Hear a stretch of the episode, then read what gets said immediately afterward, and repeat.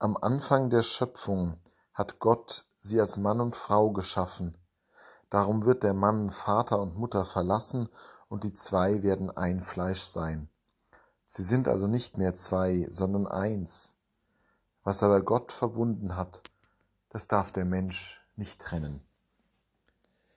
Diese Vorschrift aus der Heiligen Schrift, aus dem Mund Jesu über die Ehescheidung, ist ein ganz schöner Hammer. Ein Hammer, der in vielerlei theologischen Diskussionen immer wieder herausgeholt wird. Und zwar deswegen, weil hier Jesus eine sehr spezifische Vorschrift macht. Und das macht diese spezielle Stelle schon einmal zu einem Hammer. So deutlich und spezifisch äußert sich Jesus selten zu Dingen. Und dann kommt natürlich noch dazu unsere eigene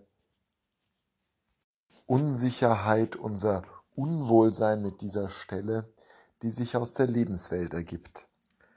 Die meisten von uns zumindest werden Ehepaare kennen, wo es besser war, dass die eine oder der andere dieses Bündnis aufgelöst hat.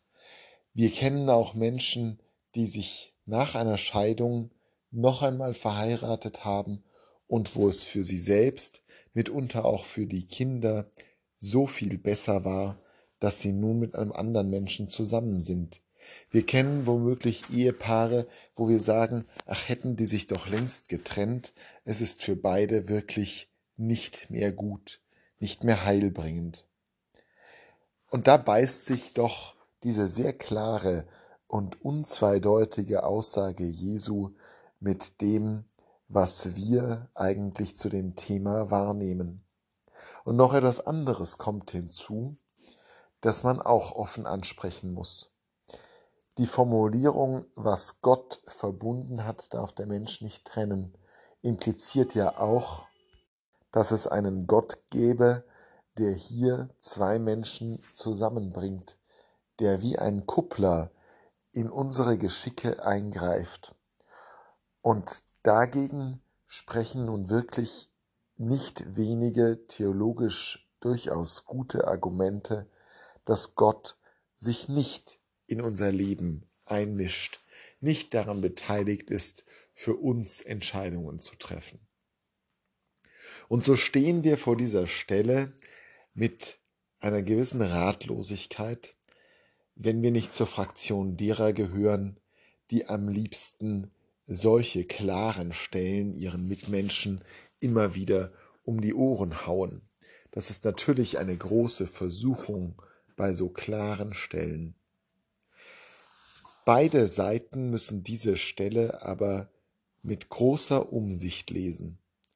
Die einen, die glauben, hier endlich die finale Munition gefunden zu haben für ihre Argumente, ebenso wie die anderen, die am liebsten alles ignorieren würden, was dort steht, und schnell weiterlesen zu der Passage, wo es dann um die Kinder geht. Nein, wir müssen uns alle ehrlich mit diesen Worten auseinandersetzen und überlegen, was sie uns sagen können. Vielleicht sind sie wirklich eine ganz deutliche Vorschrift.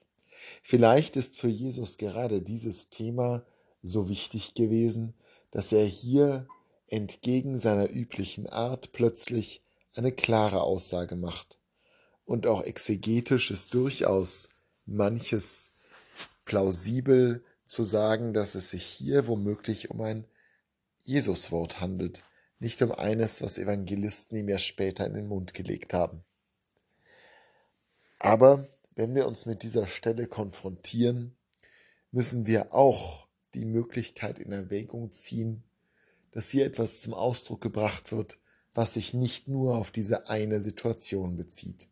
Dass es nicht nur um Ehescheidung geht, sondern dass es hier Jesus darum geht, uns mit der drastisch möglichen Sprache zu ermahnen, dass wir die Verbindungen, die wir haben, wertschätzen, dass wir Verpflichtungen, die wir eingehen, auch einhalten, dass wir verlässlich sind, dass wir langfristige Bindungen mit Mühe und mit Arbeit versuchen aufrechtzuerhalten.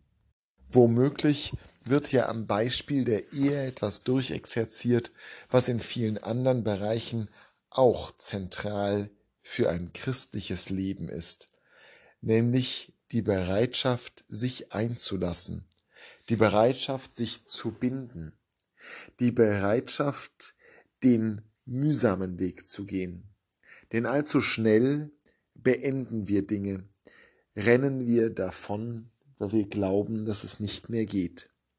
Bei weitem nicht nur in der Ehe.